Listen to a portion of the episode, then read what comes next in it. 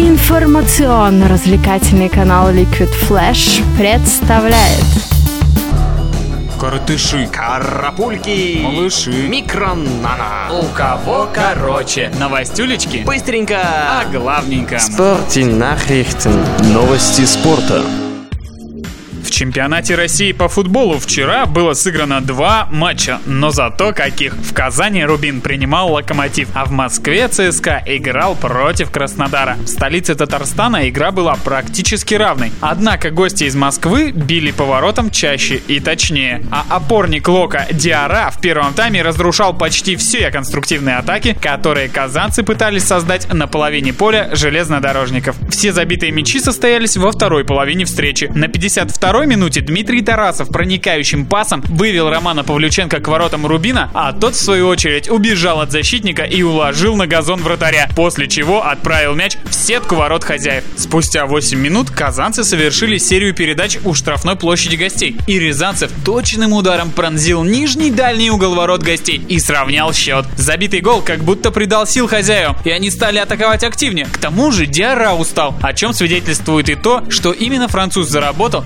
единственную желтую карточку в матче. Однако, через минуту после этого он был заменен, а в концовке матча Локомотив перехватил инициативу и самый активный нападающий железнодорожников Дамин Доя, заменивший на поле автора первого гола Романа Павлюченко, забивает победный мяч 2-1. С таким счетом игра и закончилась. Лока после победы сохраняет за собой вторую строчку, а Рубин, проиграв, продолжает затяжное пике, зависнув на десятом месте.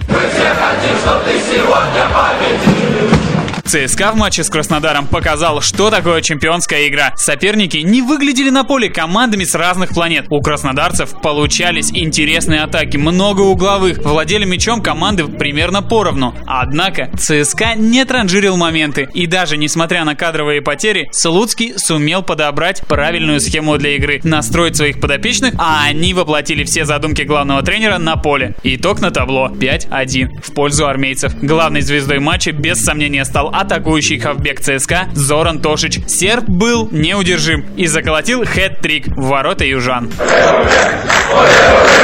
Милан вчера потерпел уже четвертое поражение в чемпионате Италии. В рамках девятого тура серии А Россонери уступили Парме со счетом 3-2 и пропустили ее вперед, опустившись на десятую строчку. А главный тренер Пармы Роберто Донадонни после победы сказал, что был бы разочарован, если бы его команда не набрала 3 очка. Владельцам Милана стоит задуматься, что происходит с твоей командой, когда так про нее говорят. Тренеры клубов гораздо слабее. Под руководством тренера Алегри Милан потерял своих прежних лидеров, не смог выстроить игру вокруг новых и продолжает демонстрировать неуверенную, невнятную игру на всех фронтах. Это ли не сигнал для владельцев команды, что при таком рулевом добиться успеха не получится? Понятно вам, уважаемые?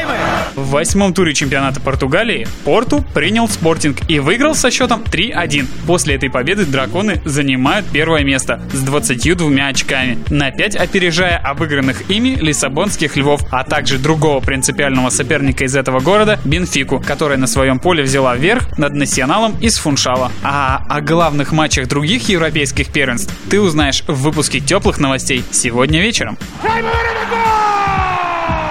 И чуть-чуть о хоккее. В матче регулярного чемпионата НХЛ Колорадо выиграл у Виннипега со счетом 3-2. И, конечно же, ворота Лавин защищал Сергей Варламов, который отразил 23 броска из 25. Теперь, одержав десятую победу в 11 встречах на старте чемпионата, Колорадо установил новый рекорд клуба.